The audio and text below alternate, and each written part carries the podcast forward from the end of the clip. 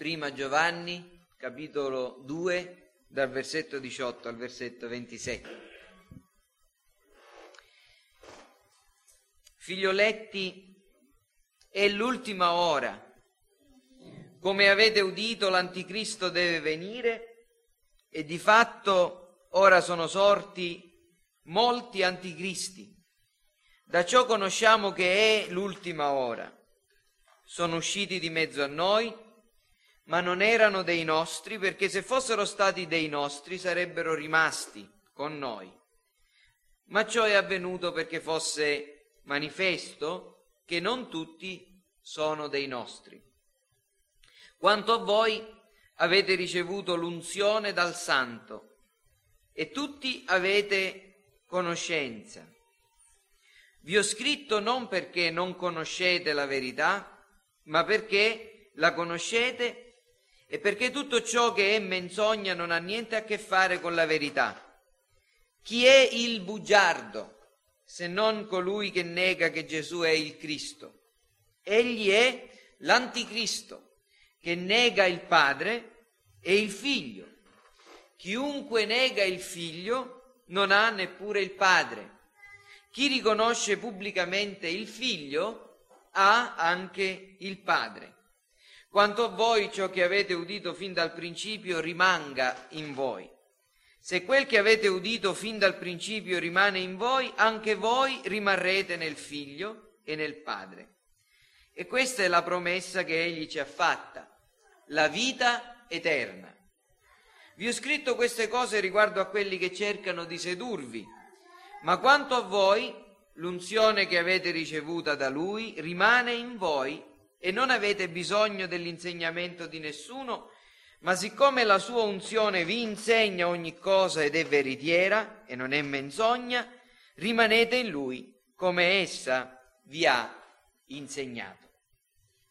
Domenica scorsa abbiamo considerato il significato di quanto Giovanni scrive ai destinatari della sua epistola, che proprio a causa dell'unzione che avevano ricevuto dal Santo, tutti avevano conoscenza e non avevano bisogno dell'insegnamento di nessuno perché l'unzione insegnava loro ogni cosa. Non voglio ripetere la predicazione di domenica scorsa e vorrei raccomandare a chi non era presente di ascoltarla. E, nonostante le, le grandi mie debolezze, ritengo che siano state dette delle cose molto importanti sulle quali è necessario riflettere e comprenderle più profondamente, più pienamente.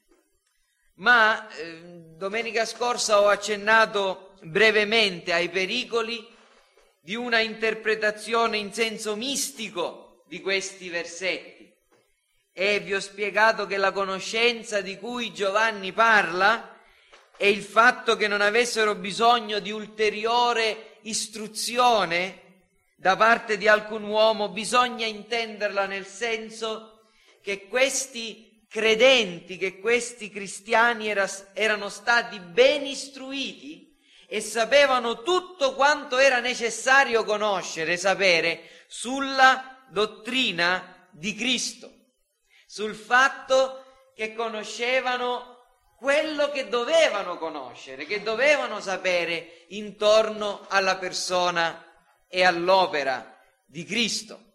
Vi ricorderete che vi ho detto che avere la conoscenza, che avevano la conoscenza non significava che sapessero tutto di tutto, ma che sapevano già tutto quello che era necessario sapere per la loro salvezza intorno alla persona di Gesù Cristo. E che questo sia il senso corretto in cui bisogna intendere questi versetti risulta chiaro da quanto è scritto nei versetti 22 e 23. Giovanni si riferisce in modo speciale alla confessione di Gesù quale Cristo e alla fede della Chiesa nell'incarnazione del Figlio di Dio. Rileggo i versetti 22 e 23 perché questa mattina saranno questo l'oggetto della nostra riflessione, della mia esposizione. Versetto 22, chi è il bugiardo se non colui che nega che Gesù è il Cristo? Egli è l'anticristo che nega il Padre e il Figlio. Chiunque nega il Figlio non ha neppure il Padre. Chi riconosce pubblicamente il Figlio ha anche il Padre. E prima di andare a quello che mi preme che sia chiaro questa mattina, il messaggio di questa mattina è che cos'è, cosa significa confessare che Gesù è il Cristo? Che cosa significa confessare Gesù è il Cristo? Questo è quello che questa mattina vi voglio dire, ma prima di andare al centro del mio messaggio stamattina faccio una domanda strana.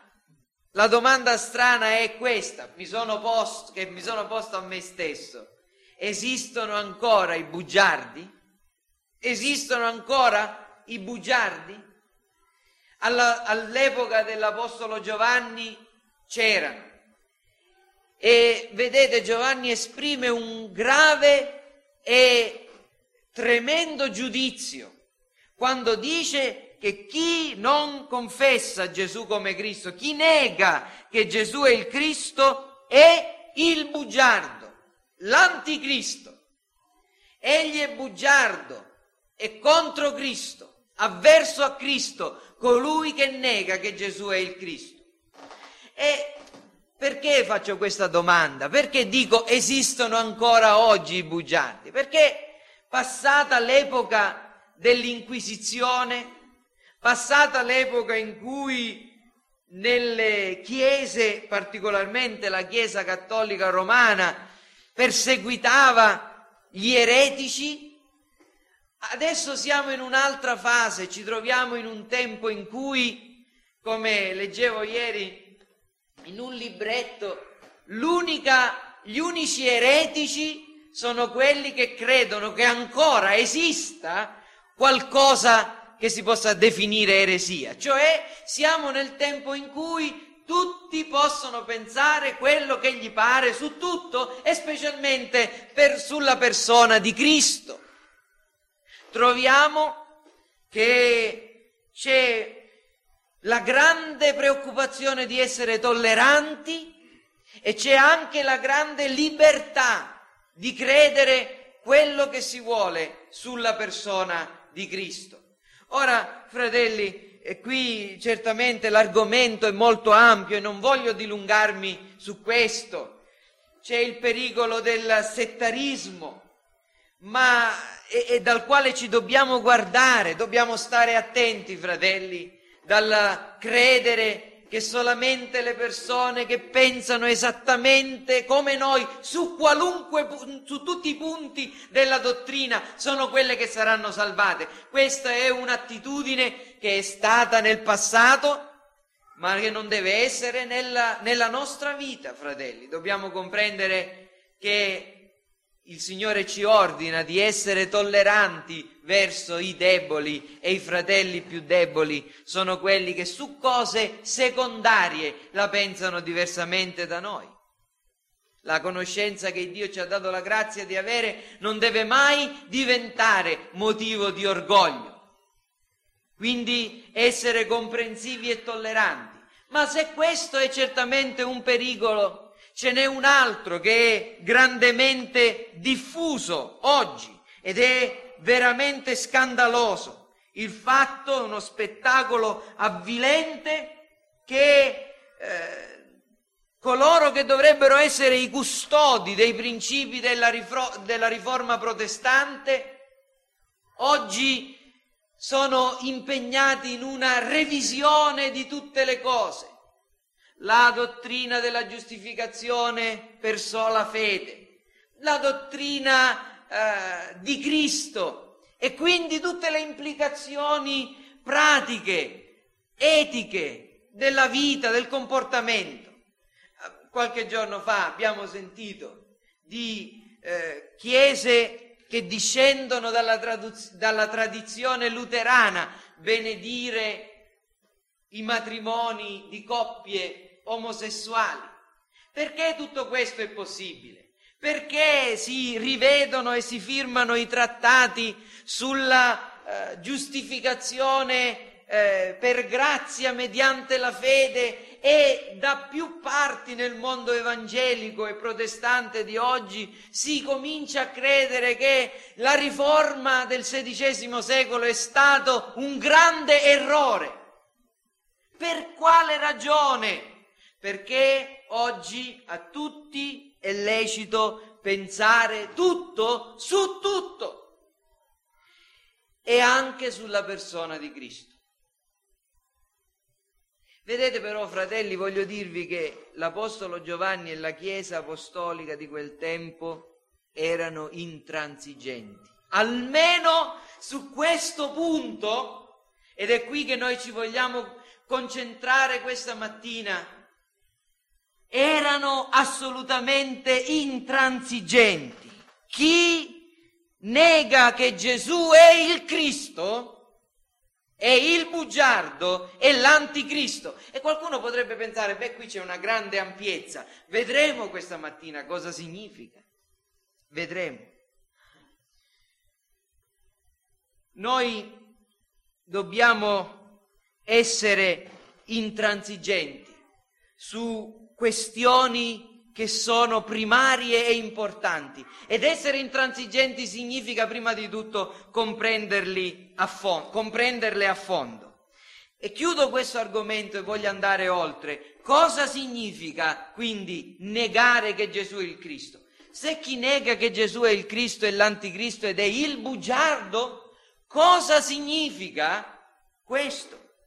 Negare, rinnegare Dio, o Gesù Cristo è un'esperienza abbastanza frequente in tutto il Nuovo Testamento. Ci sono vari riferimenti, Luca 12, 9, Tito 1, 16 li menziono, poi ne vedremo soltanto alcuni. Seconda Pietro 2, 1, prima Giovanni 2, 22 e 23, Giuda 1, 4, Apocalisse 3, versetto 8. Negare Dio, negare Gesù Cristo significa sempre una aperta, attiva opposizione, un rifiuto consapevole, meditato del Signore Gesù Cristo e della rivelazione di Dio che Egli ci ha portato. Ma non solo questo, significa anche un, viene applicato anche all'insegnamento eretico, all'insegnamento diverso intorno a Gesù. È detto degli insegnanti eretici, di coloro che insegnavano cose diverse intorno a Gesù, che negano o che rinnegano il Signore, rinnegano Gesù Cristo. Ora, questa mattina vi voglio far vedere che questa espressione qui è, usata in un modo più particolare non si parla di negare Dio o di negare Gesù Cristo, ma qui viene usata in un modo, ritengo, particolare, perché viene detto espressamente che il bugiardo e l'anticristo è colui che nega che Gesù è il Cristo. Colui che nega che Gesù è il Cristo non solo la persona, ma il fatto che Gesù sia il Messia, sia il Cristo. Ora, prima di tutto comprendiamo cosa significa negare che Gesù è il Cristo. Il termine, la parola negare, eh, significa non confessare o non riconoscere pubblicamente. Giovanni usa questa parola come un contrario. Voi sapete che esistono parole sinonime, cioè che hanno lo stesso significato di altre, e parole che sono contrarie, l'esatto contrario. Ora, negare, così come adesso lo vedremo, come lo usa Giovanni, è usato nel senso contrario di un'altra parola, della parola confessare o riconoscere pubblicamente. Una parola che abbiamo già esaminato, vi ricorderete quando abbiamo parlato dei peccati, se confessiamo i nostri peccati. E vi ricorderete che vi ho parlato e vi ho spiegato che quella parola in greco è omologheo, cioè omologare. Letteralmente significa dire la stessa cosa. Se confessiamo i nostri peccati significa se diciamo nostri, dei nostri peccati la stessa cosa che Dio dice dei nostri peccati. Se confessiamo Cristo significa dire la stessa cosa che Dio Padre dice di Gesù. Ora, seguitemi, la, il verbo negare è usato da Giovanni come un contrario, come un opposto del termine del verbo confessare o riconoscere pubblicamente, come è qui tradotto. Lo leggo, rileggo questi due versetti e lo vedrete insieme a me. Chi è il bugiardo se non colui che nega che Gesù è il Cristo? Egli è l'anticristo che nega il Padre e il Figlio. Chiunque nega il Figlio non ha neppure il Padre. Chi invece, possiamo dire, riconosce pubblicamente il figlio, cioè omologa o confessa il figlio, ha anche il padre. Vedete che qui c'è un parallelismo, c'è un contrasto tra negare e riconoscere pubblicamente, negare e confessare. Quindi negare che Gesù è il Cristo possiamo comprendere che, Gesù, che Giovanni ci vuole far capire non confessare, non riconoscere che Gesù è il Cristo. Quindi questa è la prima cosa, il senso del termine negare. Poi la seconda cosa che vogliamo comprendere da questo versetto è questa, che negare o non confessare o non riconoscere pubblicamente Gesù che è il Cristo, significa appunto negare la dottrina dell'incarnazione del Figlio di Dio. Gesù, vi ricordate quando questo nome appare nei Vangeli? Quando l'angelo annuncia a Maria chi sarebbe stato il suo figlio, ma in particolare ci ricordiamo di quando Giuseppe in sogno ha una visione dell'angelo che gli dice che lo avrebbe dovuto chiamare il figlio che lo Spirito Santo aveva fatto in modo che fosse concepito nel seno di Maria Vergine, l'avrebbe dovuto chiamare Gesù. Lo chiamerai Gesù perché sarà lui che salverà il suo popolo dai loro peccati. Gesù, chi è Gesù? È quel bambino nato a Betlemme, posto in una mangiatoia. Gesù è quel dodicenne che nel tempio discorre e discute con i dottori. Gesù è quell'adolescente che cresce in sapienza, in statura, in grazia davanti a Dio, davanti agli uomini. Gesù è l'uomo che lavora con suo padre nella bottega di falegname e che i suoi compaesani lo riconoscono e lo identificano come il falegname. Non è costui il falegname?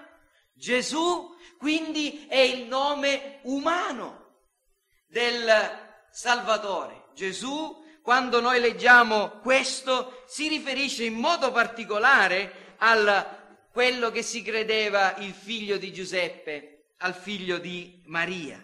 Cristo, invece, è la traduzione greca del termine ebraico Messia, che come sappiamo e abbiamo visto già significa l'unto, l'eletto, il servo di Yahweh, colui che doveva venire per essere profeta, per essere sacerdote, per essere re.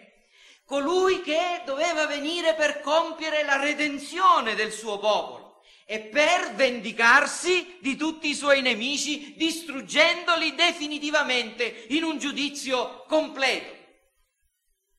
Questo è la dottrina del Messia, la dottrina del Cristo che noi vediamo nell'Antico Testamento.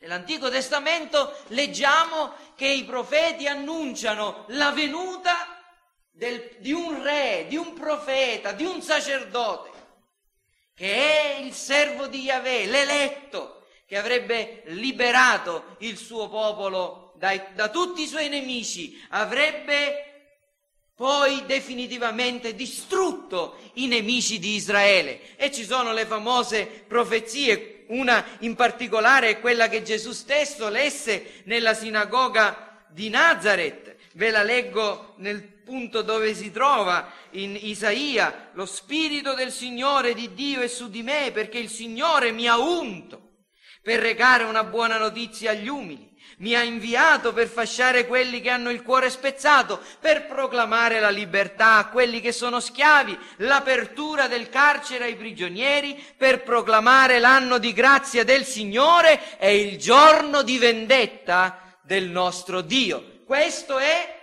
l'immagine che nell'Antico Testamento i profeti davano dell'unto, del Messia, il Cristo. Ora, vedete, fratelli, Un'altra cosa è chiara nell'Antico Testamento riguardo alla persona del Messia, del Cristo, ed è questa. Egli doveva essere un uomo, un figlio d'uomo, e allo stesso tempo il liberatore di Israele doveva essere Dio. Vi ricordate la prima promessa, quando Dio dice al serpente che la progenie della donna gli avrebbe schiacciato la testa. Un uomo, progenie della donna. Ma leggo soltanto uno tra tanti versetti che potrebbero essere letti sempre nel libro del profeta Isaia, al capitolo eh, 35, il versetto 4 dice, dite a quelli che hanno il cuore smarrito, siate forti, non temete, ecco il vostro Dio. Verrà la vendetta, la retribuzione di Dio verrà egli stesso a salvarvi.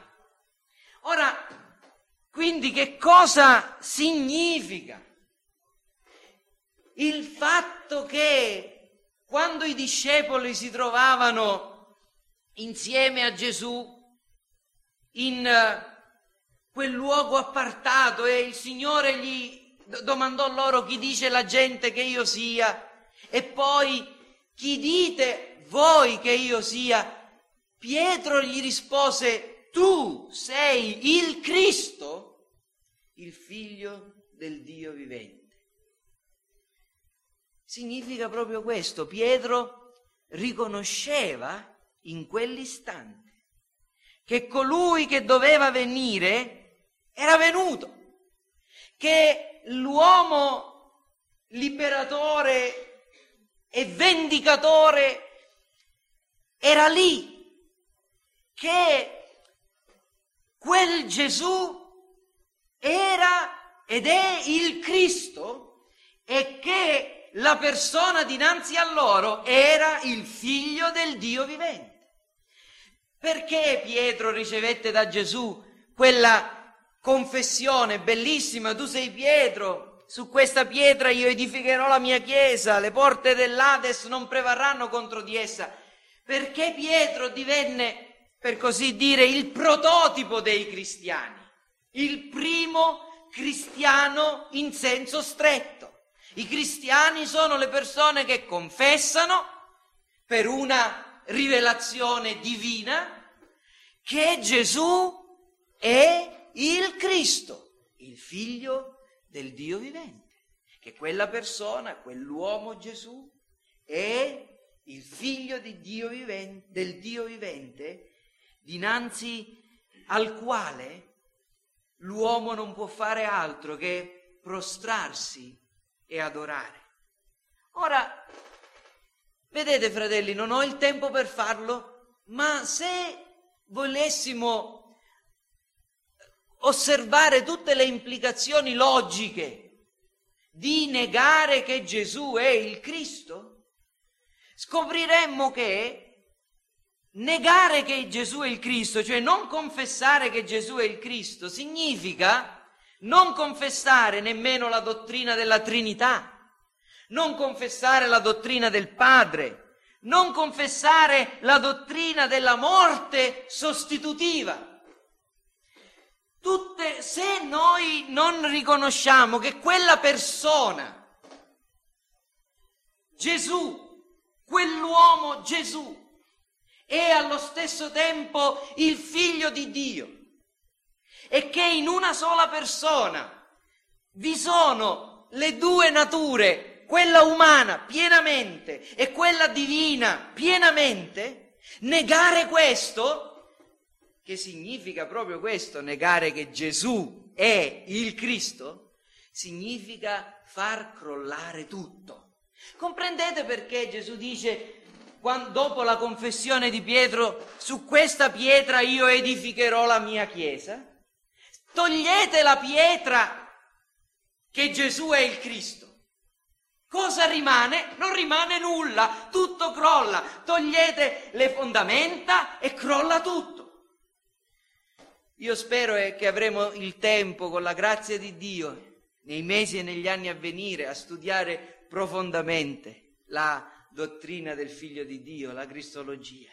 E comprenderete ancora più profondamente perché dico che negare che Gesù è il Cristo significa negare tutte queste cose. Ma quello che questa mattina desidero che, che ciascuno comprenda è cosa significa confessare che Gesù è il Cristo. Significa che con questa frase noi riconosciamo che Egli è Dio, che è il figlio di Dio, che è un, un, uomo vero e che le due nature sono unite in una sola persona, che questa persona è il Cristo, il Messia, il Redentore degli eletti di Dio, che esercita gli uffici di profeta, sacerdote e re. Tre domande del catechismo minore di Westminster in un modo sublime dimostrano questo. Ve le leggo con le relative risposte e vi invito a considerarle. Sono le domande 22, 23 e 24. La domanda 22 dice chi è il redentore degli eletti di Dio? E la risposta è il solo redentore degli eletti di Dio è il Signore Gesù Cristo, il quale, essendo l'eterno figlio di Dio, divenne uomo e così fu e continuerà ad essere per sempre in due nature distinte, Dio e uomo in una sola persona. E poi la domanda 23, e in che modo Cristo, essendo figlio di Dio, divenne uomo? La risposta, Cristo, il figlio di Dio, divenne uomo assumendo un corpo reale, un'anima razionale, e questo corpo reale, anima razionale significa uomo completo, pieno, fu concepito mediante la potenza dello Spirito Santo nel seno della Vergine Maria e nacque da lei, però senza peccato. E la domanda 24 completa dice quali sono gli uffici che Cristo esercita come redentore. La risposta, come redentore, Cristo esercita gli uffici di profeta, di sacerdote e di re sia nella sua umiliazione sia nella sua esaltazione. Quindi, cosa significa negare che Gesù è il Cristo? Significa non confessare, non riconoscere pubblicamente, non credere, ma neanche non manifestare questa fede, che Gesù è allo stesso tempo Dio è uomo, che egli è sacerdote, profeta, re. Ora, chi sono coloro che negano che Gesù è il Cristo? Vedete, voi troverete tanti ben pensanti, studiosi della, della Bibbia e del cristianesimo che vi diranno qui Giovanni stava parlando contro gli gnostici contro i docetisti e i cerintiani. Vi ricordate, ve ne ho già parlato. A quell'epoca già erano sorti alcuni che dicevano che Gesù non era veramente un uomo. O meglio, dicevano alcuni, i docetisti in particolare, dicevano, o i doceti, dicevano che Gesù era il figlio di Dio ma appariva come un uomo aveva l'apparenza, la forma esteriore di un uomo, ma in realtà era una specie di fantasma, perché Dio, puro spirito, non poteva unirsi con la carne che è materia, si sarebbe contaminato. Dall'altra parte c'era un altro gruppo insegnata questa cosa, questa dottrina era insegnata da Cerinto che diceva no, Gesù effettivamente era un uomo, ma al battesimo il figlio di Dio entrò in lui e prima della morte, prima che salisse in croce, il figlio di Dio, Dio, il Logos, lo lasciò. Talché, vedete, è una negazione dell'incarnazione. L'incarnazione insegna che, come abbiamo letto nel, nel, nella risposta del catechismo che il figlio di Dio divenne uomo e così fu e continuerà ad essere per sempre. Le due nature, la divina e l'umana, sono unite nella persona del Cristo. Questa è la dottrina cristiana. Indissolubilmente. Non sono confuse.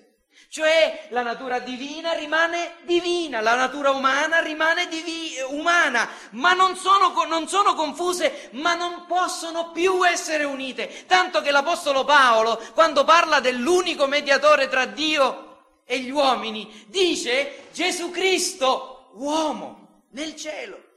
C'è un uomo nel cielo. Il figlio di Dio è Dio, ma è anche pienamente, perfettamente uomo e così sarà per sempre. E questo lo dobbiamo comprendere il più pienamente possibile, anche se non possiamo sperare di giungere a una completa comprensione su questa terra di questa verità.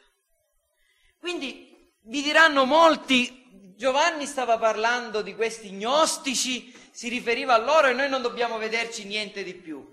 Fratelli, la parola di Dio, lasciatemi dire che è meravigliosa perché la parola di Dio è immortale ed è sempre vera. Certo, è vero, Giovanni sta parlando di questi, degli gnostici. Ma Giovanni non sta parlando soltanto per loro. Lo Spirito proclama una verità eterna. E la verità eterna è questa, che chi non confessa che Gesù è il Cristo, chi nega questa verità in un modo o in un altro, è un bugiardo ed è un anticristo.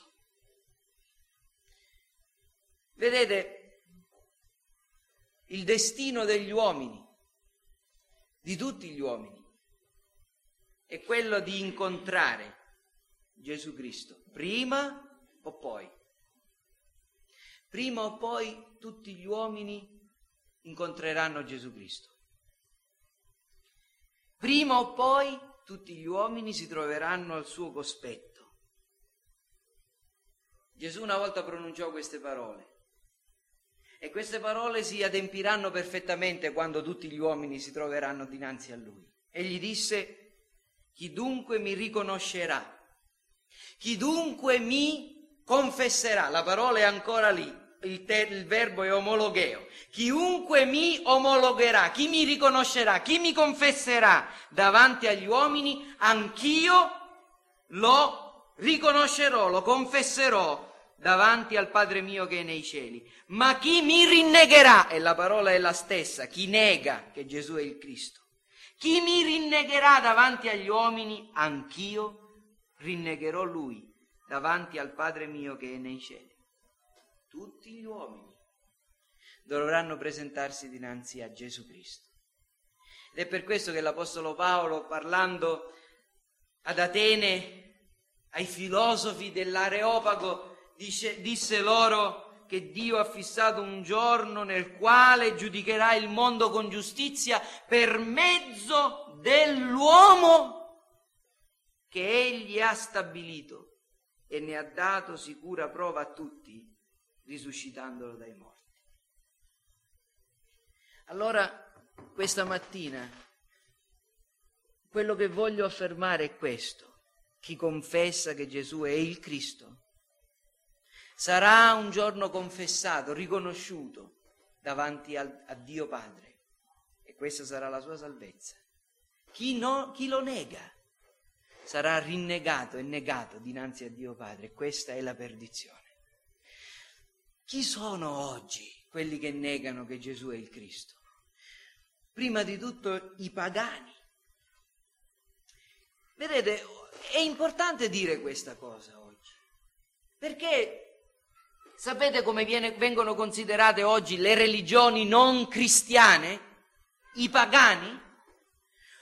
Oggi tanti, anche tra i cristiani e anche tra gli evangelici, vi dicono che Cristo è presente in un modo o in un altro in tutte le religioni. E ci sono vari studi, se così li possiamo chiamare, di alcuni che dicono eh, siamo andati in quella tribù che aveva questa religione così e abbiamo cercato di scoprire quanto della verità vi fosse nelle loro credenze, quanto di Cristo e della verità cristiana Dio avesse concesso loro. Questa è la mentalità corrente ed è così dannosa e anticristiana. Gesù non ha detto andate per il mondo a vedere quanta della verità cristiana c'è, nei popoli pagani. Ma Gesù ha detto andate a predicare il Vangelo a ogni creatura, che significa che dite, dite a tutti che credano in me e che si ravvedano.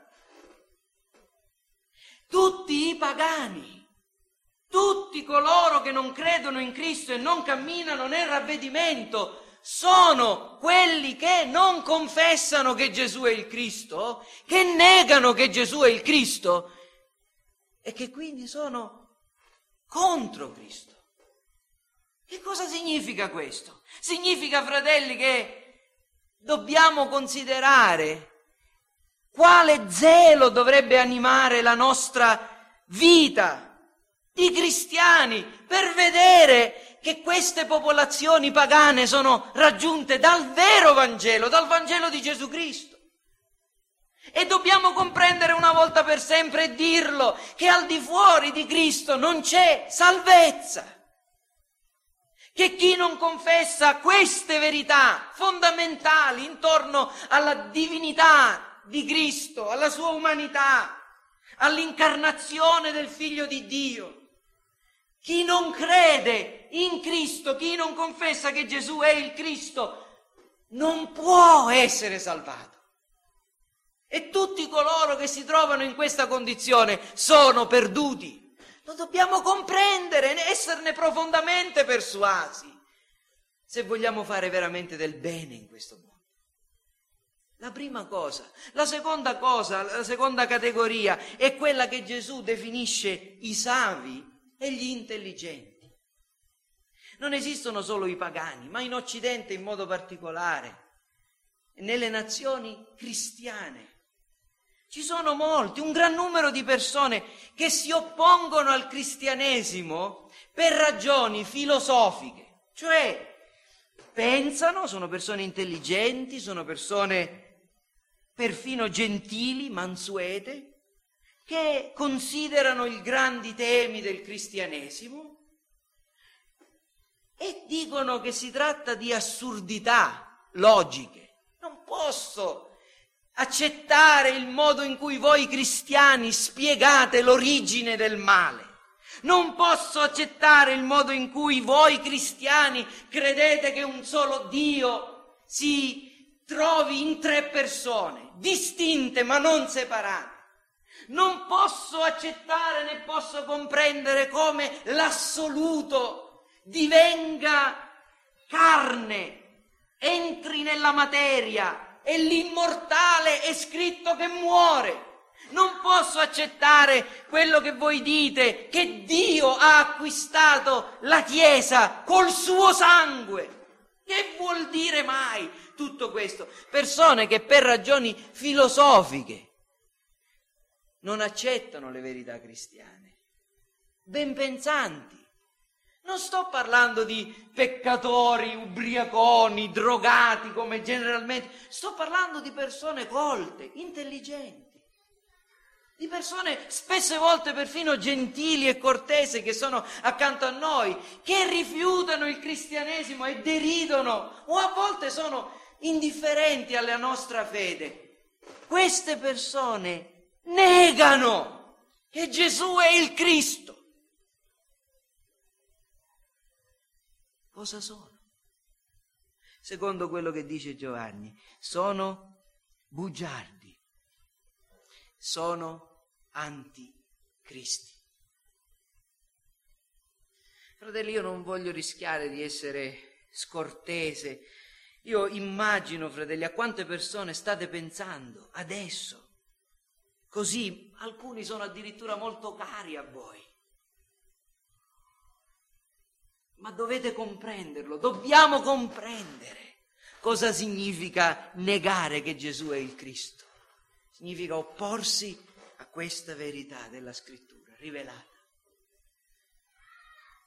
C'è anche un'altra categoria, che sono tutti gli indifferenti, un'altra classe, molto ampia in verità. Per loro Gesù Cristo non è un problema. Per questi uomini di cui vi parlavo prima, i savi e gli intelligenti, i sofoi, come li chiama Gesù, per questi Cristo è un assurdo, un problema inconcepibile. Per quest'altre persone invece Gesù non è un problema. Anzi, che ci sia o non ci sia per loro è assolutamente indifferente. Queste persone non per convinzione filosofica o religiosa, ma per pigrizia, per superficialità, per noia o come direbbe Dante, per accidia, no? O ignavia. Dicono chi è Gesù? A me non interessa nulla. Queste persone sono degli stolti che non riescono a capire. Vi ricordate Nabal? Mi veniva in mente quando pensavo a queste persone ieri, proprio Nabal. Quando Davide andò incontro a lui, gli mandò una ambasciata per dirgli stiamo venendo, noi ti abbiamo fatto del bene nel passato, adesso è venuto il momento in cui tu puoi fare qualcosa per noi. E Nabal, come uno stolto, chi è Davide? Non mi interessa sapere niente di quest'uomo, ma se ne vada via. E rischiò di morire. E sarebbe morto se non fosse stato per una saggia donna, Abigail. E poi morì sotto il giudizio di Dio. E se c'è qualcuno tra di noi che è così, Gesù Cristo, sì, ma forse è quello che dicono in quella chiesa, forse è vero, sì, ma forse no, ma in fondo a me che mi importa. Poi, quando saremo lì, si vedrà.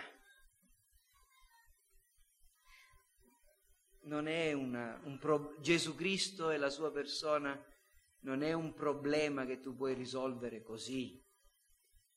E se fai così, lascia che ti chiami col tuo nome, sei uno stolto non ha importanza se hai sette anni, nove anni, dieci anni, vent'anni o sessant'anni, sei uno stolto.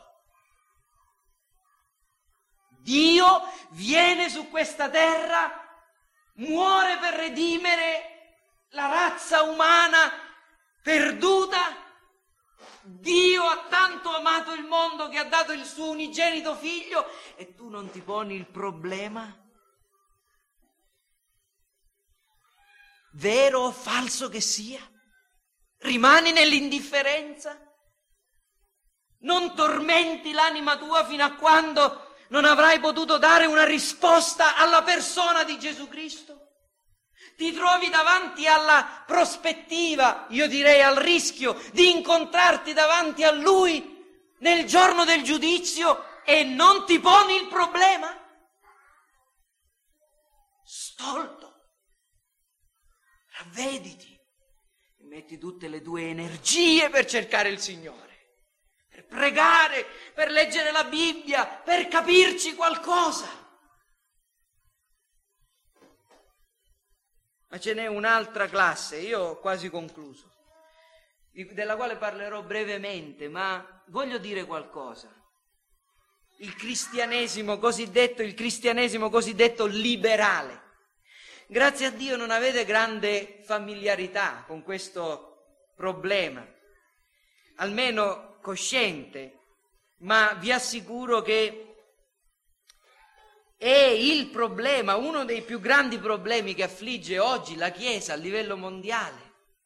È, è cominciato a sorgere, secondo i più autorevoli studiosi in questo, in questo senso, quando l'illuminismo come corrente filosofica sorse in Europa, in Germania, in Francia, in Inghilterra e in particolare alcuni teologi vennero influenzati da questo modo di pensare. Uno di questi, non pronuncerò neanche il nome, in fondo non ha grande importanza, almeno in questo contesto, all'età di 19 anni, quest'uomo poi diventò uno dei dei, dei, veramente dei più influenti teologi del XIX secolo. All'età di 19 anni suo padre era un pastore protestante, lo aveva mandato a studiare in, tra i fratelli moravi, tra eh, diciamo la cosiddetta, eh, appunto i cosiddetti fratelli moravi, dove c'era vita spirituale, calore. Però quest'uomo venne preso dalla, dalla, dallo scetticismo intorno alla persona di Gesù e a 19 anni scrisse a suo padre let- un, una lettera dove c'erano queste parole, ascoltate. Scrisse, io non posso credere che colui il quale nominò se stesso soltanto figlio dell'uomo fosse l'eterno vero Dio. Io non posso credere che la sua morte fosse una riconciliazione vicaria poiché egli non ha mai detto espressamente proprio questo e poiché non posso credere che essa fosse necessaria. Infatti Dio, che evidentemente non ha creato gli uomini per la perfezione, ma soltanto per tendere ad essa, non potrebbe volerli punire in eterno, poiché non sono diventati perfetti. Queste sono le affermazioni di uno scettico, di una persona che non confessa che Gesù è il Cristo, che non riconosce la divinità che, e che quindi non può comprendere come la morte di Gesù sia servita per compiere un'espiazione del peccato. Quest'uomo, nonostante la sua incredulità, divenne un pastore protestante, un insegnante all'università e negli anni successivi scrisse delle cose intorno a, a Cristo e a Gesù e alla religione che sono per certi versi sublimi se vengono lette, se vengono lette soltanto al di fuori dello schema più grande sua, del suo pensiero. Ascoltate cosa insegnò quest'uomo. Disse la religione non è questione che riguarda primariamente la dottrina, piuttosto le emozioni, l'intuizione, l'esperienza. E poi affermò anche delle cose meravigliose intorno a Gesù. Egli disse la devozione a Cristo è l'essenza della vera religione, ma sebbene parlasse in questo modo sublime intorno a Gesù, egli continuò a credere che Gesù non è il figlio di Dio, che la sua morte in croce non è servita a cancellare i peccati degli eletti di Dio, egli continuò a negare che Gesù è il Cristo.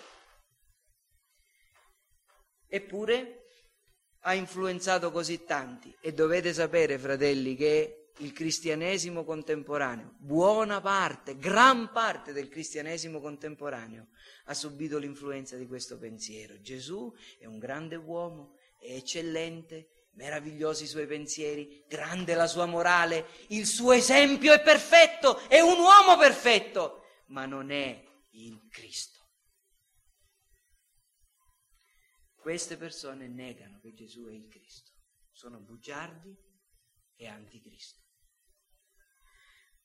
Ma mi rimangono alcuni minuti per parlare di un'ultima categoria di persone che negano che Gesù è il Cristo. Fratelli, voglio essere delicato, ma vorrei che, e non voglio essere spietato, Dio ci, ci, liberi da un tale pensiero, ma dobbiamo fare attenzione perché c'è un'altra categoria di persone che negano che Gesù è il Cristo. Sono persone che dal punto di vista teorico della confessione di fede Oh, vi dicono esattamente Gesù è Dio, è uomo, una sola persona, tutto quello che volete voi, ma praticamente non agiscono così. o perché il Vangelo che predicano è semplicemente quello che si dice il Vangelo sociale, fare assistenzialismo e non predicare veramente Cristo, oppure per un'altra ragione.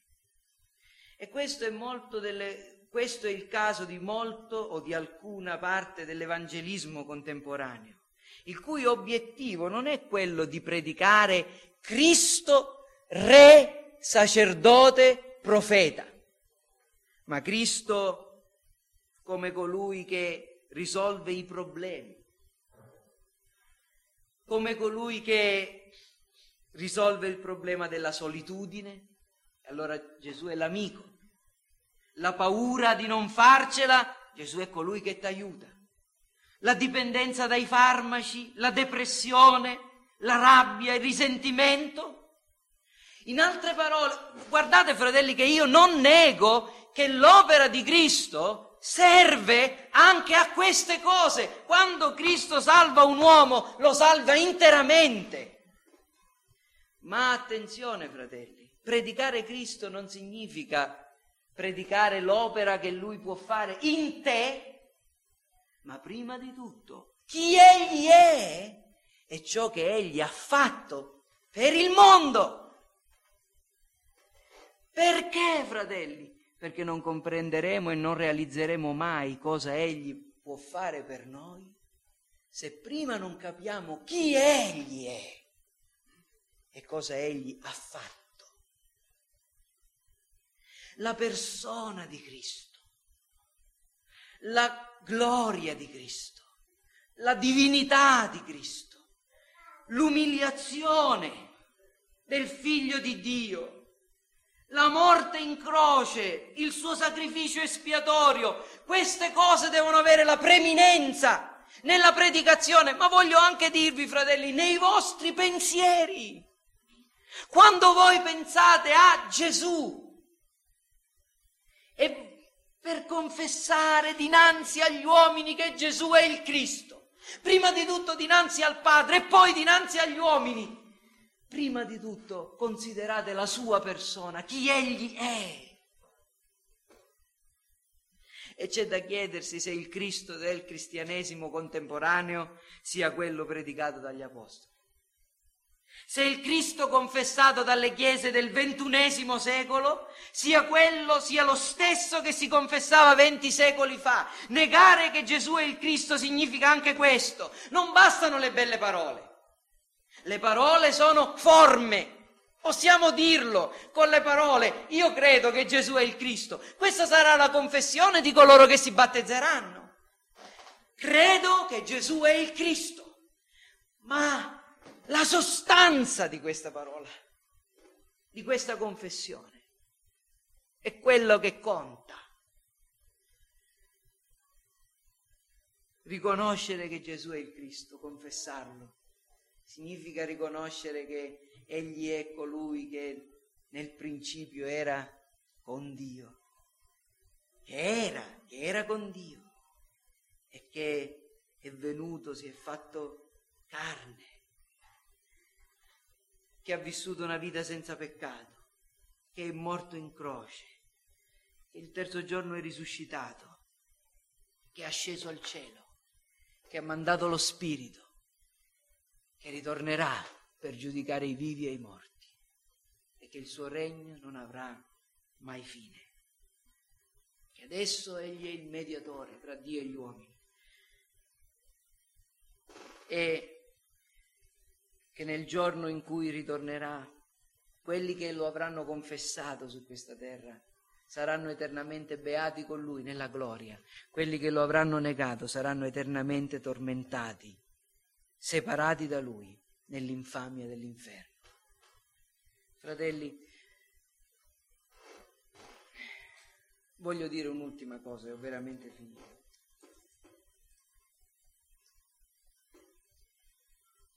Chi nega che Gesù è il Cristo è colui che non lo confessa. Cosa significa? Significa che puoi avere i migliori sentimenti nei confronti di Gesù, i più alti pensieri. Puoi anche credere tutto quello che io ho detto questa mattina Puoi conoscere a memoria le domande 22, 23 e 24 del catechismo minore di Westminster, ma se non lo confessi, lo stai negando. Il battesimo in acqua è un atto di pubblica confessione e riconoscimento. E qui, senza intenzione di colpire alcuno, ma in, con in mente nel cuore solo il vostro bene eterno, fratelli, voglio dire a tutti coloro che sono già in età di, della ragione e non fanno pubblica confessione di Cristo come Signore, di Gesù come Cristo, voi lo state negando.